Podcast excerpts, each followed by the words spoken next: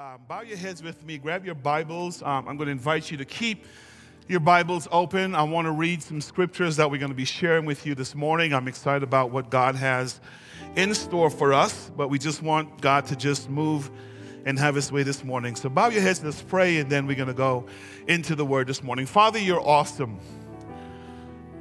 Your name is beautiful, God. You're an awesome God. You are the living word. I just thank you for the worship experience this morning, God. Just beautiful and an opportunity just to worship you and serve you and celebrate you for who you are.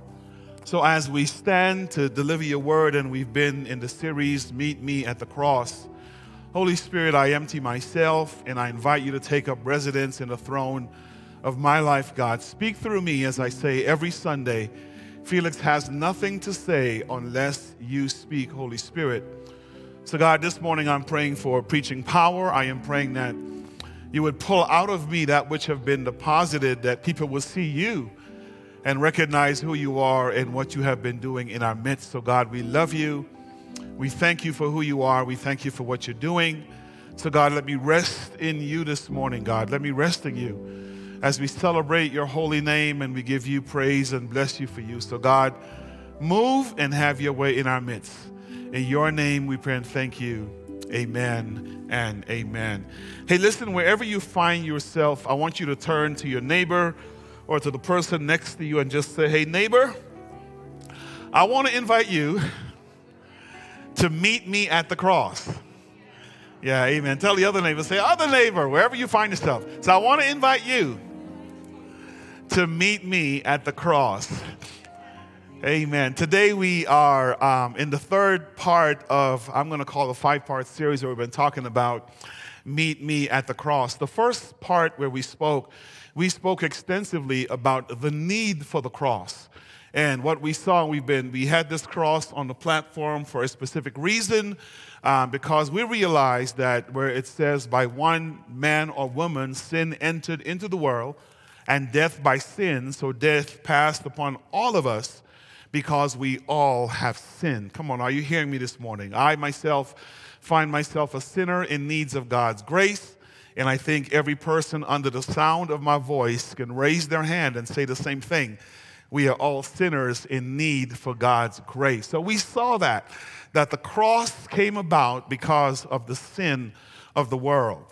The second thing that we saw the following week was what we referred to as the journey to the cross, meaning that not only did, did, did, God send or position the cross as a recompense for sin, that it took a unique individual, a unique path to get from sin all the way through salvation. So we studied extensively last week the light, the life of the Israelites and how it was that God chose them. And then what we saw specifically was in, in the book of Genesis, um, where Adam and Eve sinned, God provided a way. He provided a method to get all the way to the cross, and that how He chose Abraham and he chose Abraham's lineage and Abraham's descendants and Abraham's seed to get us all the way to the New Testament, to the birth of Christ, our Lord and Savior. So today, I want to spend a few moments to talk about the third thing, which is going to be the Christ of the cross. Now, just repeat that word. Just say, we're going to look this morning. Come on, say, we're going to look at the Christ of the cross. Now, that's important because I want to spend a moment there just to kind of talk through that because the Christ of the cross plays a critical role for us to understand forgiveness Next week, we're going to look at the fact that he died, and then on Easter Sunday, we're going to look at the empty cross, and I'm kind of excited about that. I can't wait to get to that. But today, we're going to talk about the Christ of the cross, and we're going to look at that. Now, let me begin with an interesting word and an interesting statement I want you to process with me. And the statement kind of goes like this Atoning for or paying for the price of sin requires a special sacrifice. I'm going to say it again. If we're going to atone for sin or if we're going to pay for the price of sin, any old sacrifice won't do. It requires a special sacrifice. So I want that word atone to resonate with you and to get in your spirit and to get into your heart and to get in your souls this morning because we're going to spend some time talking about that. And in case you don't know what atone means, atonement then is the process by which two individuals, maybe estranged, maybe they've been separated, maybe they've fallen apart, where atonement is the process by which these two parties are brought back together again, and then they can enter into a relationship once again. You will remember this from last week when Adam and Eve sinned. Here's what we saw in Genesis 3 and 21. The scripture says that God took skin and he made garments and he covered them right? So here's what that means. Here's what that means. When Adam and Eve sinned and they partook of the forbidden fruit, a chasm was established between them and God. And here's the important thing of what we shared last week God took the initiative, here's the word, to atone for the sin or to bring them back into a relationship again. And how did God do that? He did that by killing an animal and taking the skin, and I love this phrase, and he covered them, right? Now, now listen, y'all, isn't it good news to know that God will cover you? Oh, come on, I need some more amens than that. I know, I know, I know it ain't that many of us in here, but it's good to know. I think there's a lesson there where, as humans, we need to learn how to cover each other, not talk about each other. Oh, come on, say man. We got to learn how to do that, right? Isn't it good to know that God covers us? And so, what's being nuanced in, in chapter 3, verse 21 of the book of Genesis, when it says he took the skin and he covered them, what that was, it was a foreshadow into God's atonement process where God permanently is going to cover you. And God has this process and He has this mechanism and He has this way of covering us when we blow it. So, what we saw scripturally in Genesis chapter 3 and 15 was sort of a foreshadow where God said, if you would look at 3 and 15, where He said, after man and woman sinned, He said to the serpent, here's what He said um, the, the seed of the woman will bruise your head, but you will, um, uh, what's this, crush his head, but you will bruise his heel. Let me get that right. And what that was, that was a foreshadow into some time down the way, if I may use that term, God was going to send a Savior. He was going to send, let me just go here. We talked about this last week. His Son, He was going to send someone into the world to atone for our sin or to bring us back into right relationship with God. So that promise was made, even if you were to look at Genesis chapter 3, verse 15, he started to make the promise there. And here's what I want you to see that we did last week that we're going to pick up today. The entirety of the Old Testament was really the story about the path for the seed of the woman. I want you to get that. We know them as the children of Israel. We know them as the nation of Israel. But that was a people group. It was a group of individuals through which the, tri- the Christ child was going to enter into the earth realm. But here's where I want to go this morning. While we were waiting for the Christ child to be born, God, in His grace, had provided a mechanism, a method, or a process such that in the Old Testament, when a person sinned, you don't have to die in your sin. He provided a mechanism and he provided a way. He provided a, a sacrificial system such that if one would sin, there was a way for their sin to be atoned for, or there was a way for their sin to be covered. My goodness, I like that word. Come on, say amen. There was a way for that to happen. And and and that and, and here's what it says. While we were waiting for the seed of the woman to be manifested in its fullest sense in the New Testament, our Old Testament saints weren't left alone. God provided a way to cover them. He provided a way, a method and a methodology for them to be taken care of. So here's what you need to know. That Hebrew word atone Whenever that word is used in the Old Testament, it conveys or conveys the idea of covering or to hide or to put someone under and not charge them for the sin they had committed. My goodness, that's good news. I gotta say it again. I gotta say it again. So, the Old Testament, while, we were waiting for this seed to be manifested in the New Testament, the Old Testament in its entirety, God had put a method and a process and a, a, a sacrificial system in place such that if you were an Old Testament a saint or a person that was in relationship with God and you sin, there was a method for you to be covered, listen to me, so you didn't have to die in your sin. Now, come on, y'all, isn't that good news? We haven't even gotten to the New Testament yet, but, but that's good news. You kind of get where I'm going. So here's what that looks like. If you were to go with me, and don't go here, we're gonna, we have a lot of scriptures we're going to read. In the book of Leviticus, specifically verse 4 of the book of Leviticus, let me tell you about what that looked like. It was a, a sacrificial system that God put in place and the sacrificial system worked similar to this. If a person sinned, something had to die and their blood had to cover your sin. So the process of atonement in the Old Testament in Leviticus chapter 4, it looks something similar to this.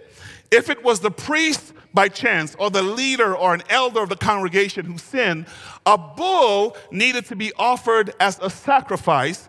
The bull would be killed um, if, for, for the sins of, of the, the priest, and the blood would be sprinkled all over the altar, and then the fat from that bull would then be burnt on the offer, on the altar, symbolizing, symbolizing the truth that something is covering the sin of the individual who sinned, right? Now, if you were to move forward to what they would call the Day of Atonement, the Day of Atonement was pretty special, it was pretty symbolic five animals, and it was a very ceremonial process that was involved in that. There was a bull, there were two goats, and then there were two rams. It was five animals total that was involved. Here's what the bull would symbolize is that if the priest or the leader sinned, they would kill the bull and they would go through the same process that I just mentioned. Here's where the two um, goats came into play. They would kill the first goat and then they would sprinkle the blood of the goat of the altar and they would purify the temple and they would purify the altar. They would make all that right. And then the people, secondly, would confess all their sins and they would place the sins of the people symbolically on the second goat and then they would take that goat and place it in the wilderness and release it, and that goat would run away, symbolize, meaning the scapegoat, which would symbolize that your sins were being forgiven and it was taken away from you, never to be remembered no more. Now, here's the other two animals, right? Anybody ever sinned and you know God forgave you, but you're still struggling with the guilt of the sin? Come on, am I just talking to me? Come on, y'all. And you walk around with the guilt of that thing. The other two animals serve the purpose that they then, you would place your guilt on the other two animals, and then those animals would be killed, symbolizing the guilt of your sin being taken away. So the Old Testament, it had, it had a very ritualistic process that one had to go through for the forgiveness of the sin. This process was so extensive that even if you didn't have a farm and even if you didn't have money, it, it covered the rich as well as the poor. It was comprehensive that the poor could bring birds. You can find whatever you, you, you could bring to the altar, but the point was there was a method and a mechanism for taking care of your sin in the Old Testament. And lock into this. That all happened while we waited for the seed of the woman that God promised in Genesis to come. Right? So now the Old Testament is done with. We are in the New Testament. Come on, say amen for the New Testament. And there's a whole switch now. There's a switch that takes place in the New Testament where the sacrificial system still exists, but the sacrificial system of the New Testament looks completely different than it did in the Old Testament, right? Because when we get to the New Testament, here's what we find out the seed of the woman has finally entered the earth in the form of my Lord and Savior Jesus Christ. Come on, y'all, that's good news. And, and, and he died and he paid the price for our sin. So here's what that means I don't have to kill Betsy no more.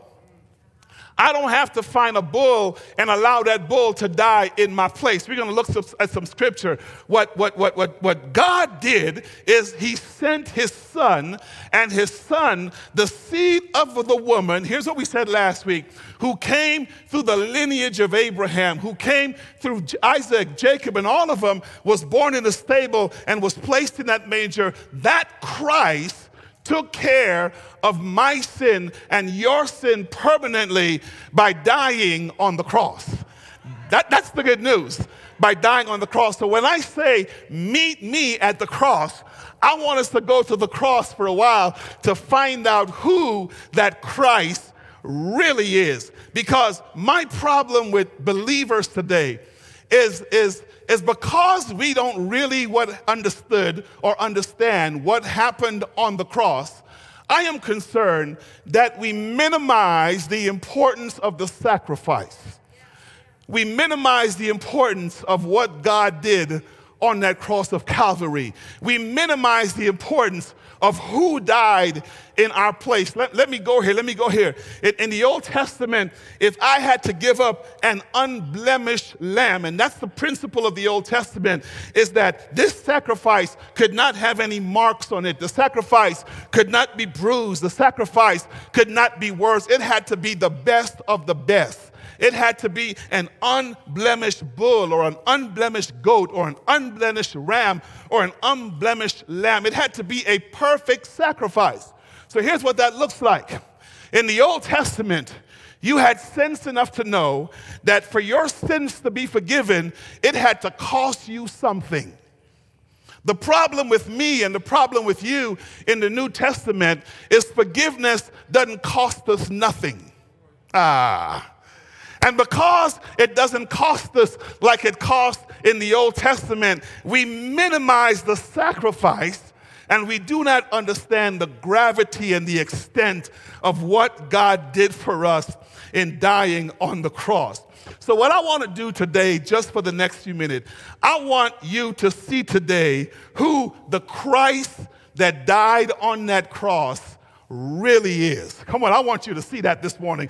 I, I want you, I want you to see um, who he really is so that we can understand what's really happening on that cross. So I want you to grab your Bibles and go with me, first of all, to the book of Hebrews, chapter 9. I'm going to read a few scriptures. Hebrews, chapter 9. And jump down to verse 13. I want to read Hebrews 9 and 13. And I want you to see what that scripture is saying. Then we're going to walk through this. Not going to be before you too long this morning because I want you to hear what God is saying and say the importance of what happened on that cross. When you look at Hebrews chapter 9, verse 13, here is what it does it refers back to the Old Testament. Notice what it says If the blood of goats and bulls and the sprinkling of defiled persons with the ashes of a heifer, I'm in the ESV, sanctify for the purifying of the flesh, how much more will the blood of Christ, who through the eternal Spirit offered himself without blemish to God, purify our conscience, I like that word, conscious from dead works to serve a living God. Okay, let, let, let me, because that might have went over your head a little bit. Here's what Hebrews is saying. When I look at the Old Testament, if the blood of a goat and the blood of a, a bull and sprinkling the blood on the altar and putting the ashes over me as a sinner, it says, if that back then could purify me or forgive me or cleanse me from the sin that I committed, here's what it says. How much more cleaning will I receive if it is the blood of Christ through, what is this way? It says, through the, the, the eternal spirit, offered himself without blemish to God. And I like this purify our conscience from dead works to serve the living God. Here's what happened. In the Old Testament, here's what Hebrews is saying I would sin, I would take a bull, depending on my position in the church, or a ram, and I would bring that to the church. And the priest would take that fig, he would kill it, and he would sprinkle the blood on me, and he would take the ashes and put it over me, and he would put the meat all over the altar, right? And then I would say, cleanse um, for what an animal did. I'm gonna say it again. Cleanse for what an animal did. This is important. Cleanse for what an animal did. And here's what Hebrews is saying if an animal could make you feel cleansed, imagine what the blood of Jesus Christ. Y'all not hearing me. Y'all not hearing me. I'm going to say it again. I'm saying it.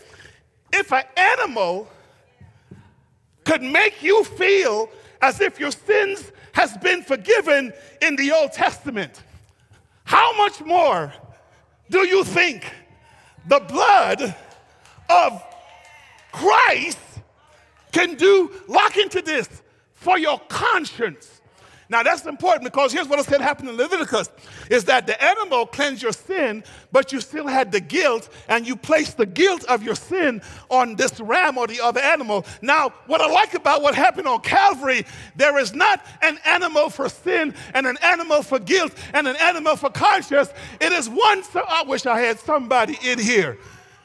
How much more forgiveness? That's Hebrews. And he's just setting the tone.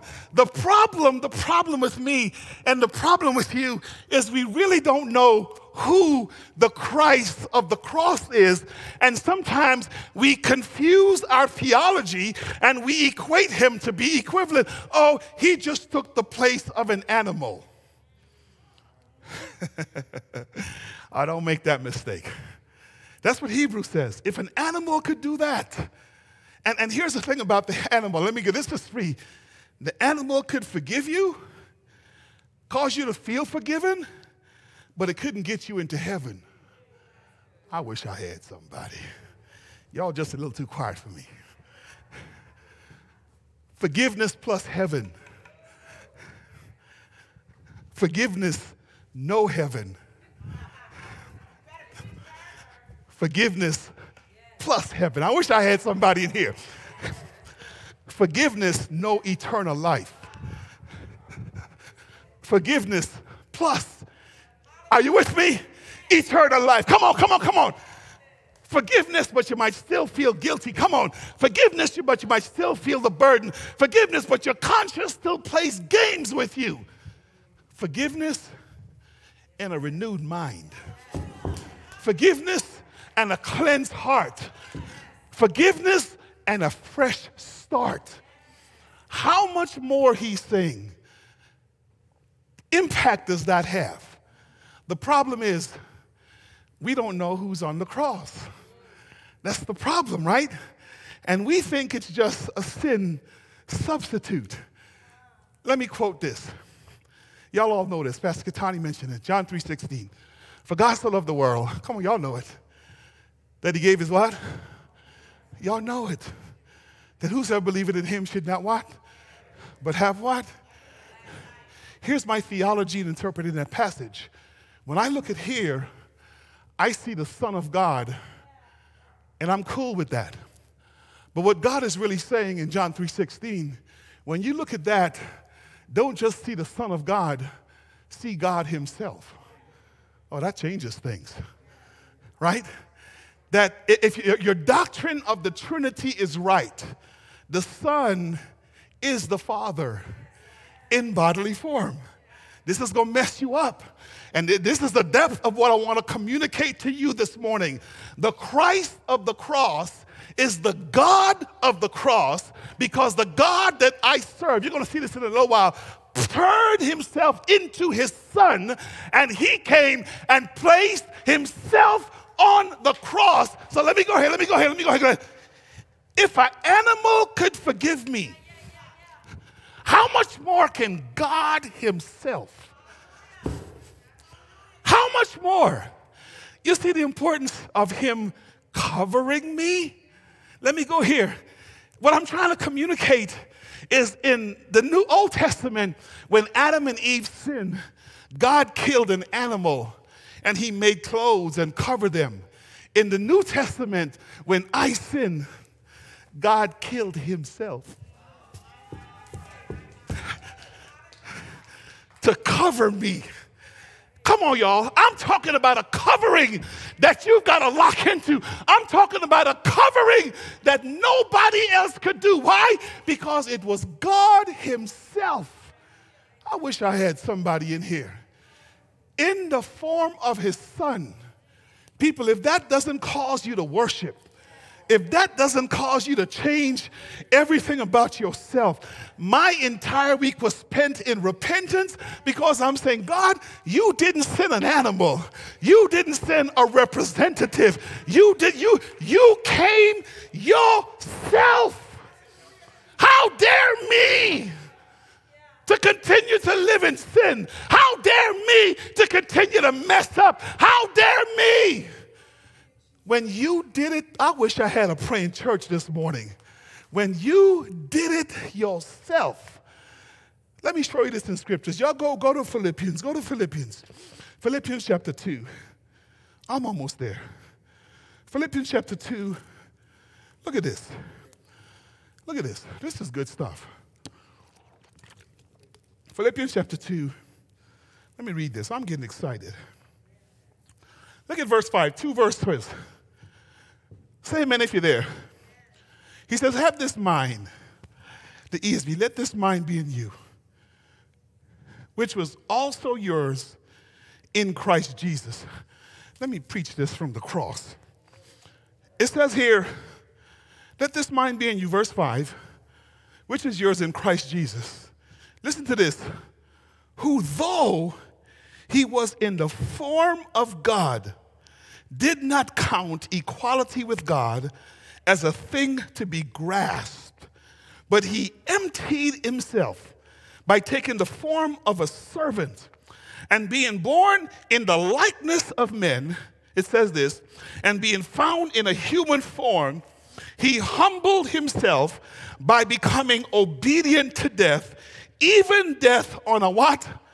Cross. Let me read it one more time. Let me read, I'm going to explain it. Have this mind in you among yourself, which is yours in Christ Jesus, who though he was in the form, come on, say form, of God, did not count equality with God as a thing to be grasped, but he emptied himself by taking on the form of a servant and being born in the likeness of men and being found in the form of a human, he humbled himself by becoming obedient to death, even death on a cross. Let, let me help you exegetically with that. Here's what the text say. Our attitude should be like this, like the person who was on the cross. Assume for a moment this is heaven and God lives in heaven. He said he had the form of God. The Greek word used is the Greek word morphe. And what that word means, it's the very essence of who the thing is, right? So here's what it's saying the person on the cross had the morphe of God. Here's what it means the person on the cross had everything, every essence, every molecule, if I can say such a thing, every all the DNA of who God is Himself. So, in other words, it starts by saying the person on the cross was God. Then it also says he had the form of God, but he also had the form of a human. So here's what happened God realized that if I'm going to die, I can't die as God. So for me, for my blood to be shed, because God don't have blood, I'm going to take on the form of a man. So he took on all the DNA characteristics of a man while remaining God the whole time. Lord Jesus. And so we don't get confused. Inside it was man, inside it was God. Here's schema, the third word form. Outside, it looked like you, and it looked like me. And the reason he did that was so the God man, his blood can be sprinkled on the altar, and his ashes can cover the sins that you and I committed. Come on, I want you to see this. The Christ on the cross was 100% God the Christ on the cross was 100% man And the Christ on the cross had no need to compete because the only way my sin could be forgiven was not that an animal needed to die, God had to do it himself. Let, let, let me give you one more passage, then we're going to wrap this thing up. Go with me to Colossians. Go to Colossians. This is the last one. Go to Colossians, Colossians chapter 5. This is a good one. Let, let me show you this. Colossians chapter 5. It's describing now, it's describing who the Christ of the cross is. And notice what it's saying. Colossians chapter 1, let me read. Jump down to verse 13. It's describing Jesus.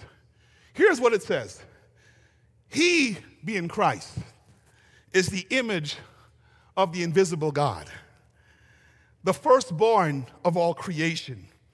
Verse 16 For by him all things were created in heaven and on earth, visible and invisible whether thrones or dominions or rulers or authority, all things were created through him and for him.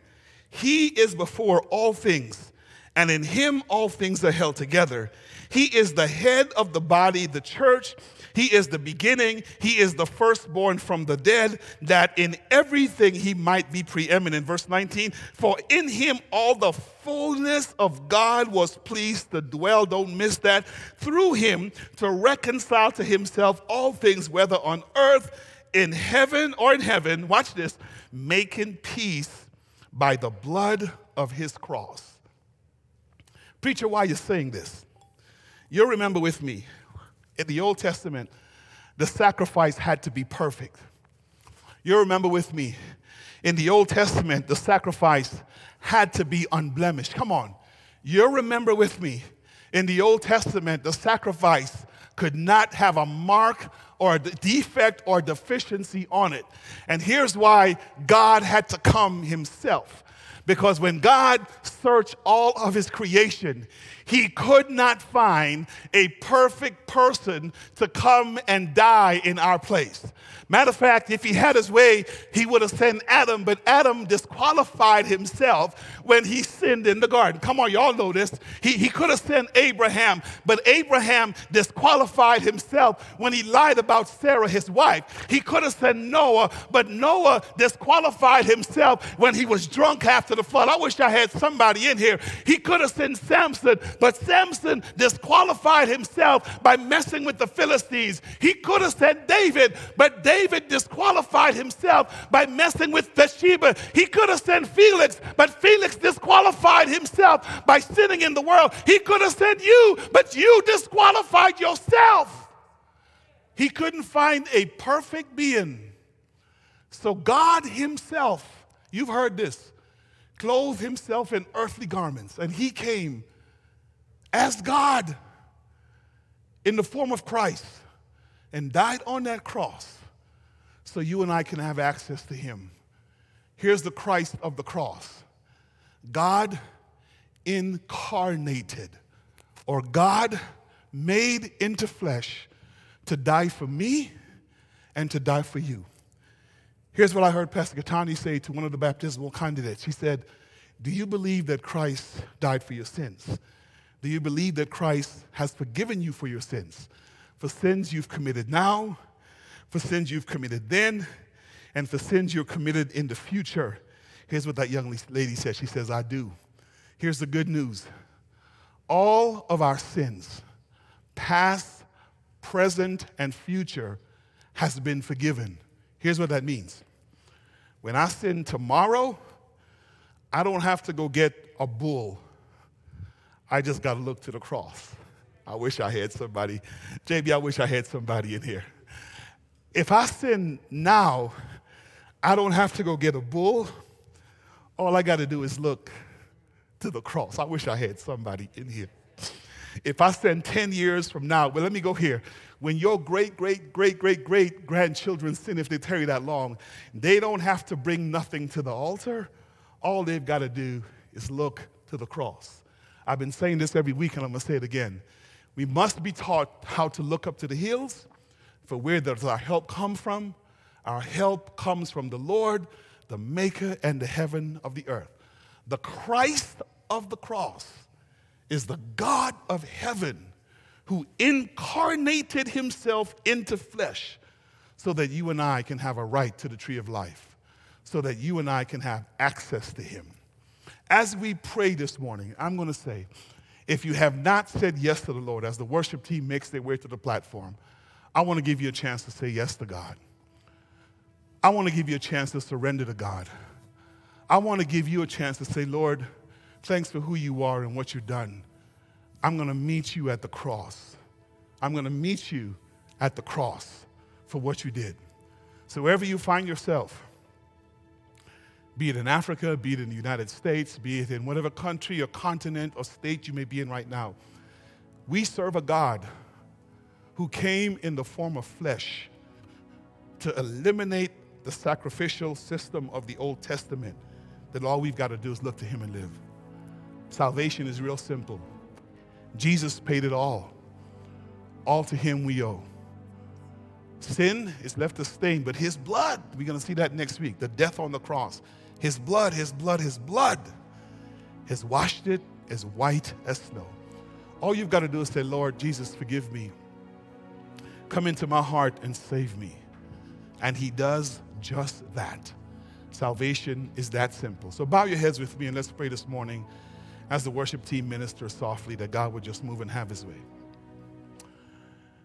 Father, I thank you for your word. I thank you for what you're doing. I thank you for who you are. And as your word has gone forth this morning, I thank you for the Christ of the cross. Because it's been revealed to me that that's you. You incarnated yourself in the flesh and came in the form of your son to die in my place. I thank you for that. Didn't cost me nothing, but I realized what you did. And for that, I'm grateful. That cross, God, that cross, it means so much. So, if you find yourself, if you want to accept Christ in your life, just repeat after me. Say, Dear Lord Jesus, I realize that I failed you. I realize that I've sinned. I want to invite you into my life to save me. And just say, Dear, say, Dear God, come into my life and save me and give me a fresh start. And thank you, God, for saving me. In your name. Amen. I'm going to say if you prayed that prayer, believe you me, God has entered your life. God has come into you. And He's given, He's going to give you a fresh start. He's going to take your sins away. And you are on your way to heaven. That's good news. In the Old Testament, the lambs and the rams and the goats and the bulls, they could make you feel clean, but they couldn't take you to heaven. The cross and the Christ of the cross, He can do just that. He can get you there. He can do that there. So we thank you for the word this morning. We thank God for what you're doing. We thank you for who you are and what you've done. As the worship team just sings this song softly, then we're going to allow God to have his way. Then we're going to close our service out this morning. Bless you, Lord.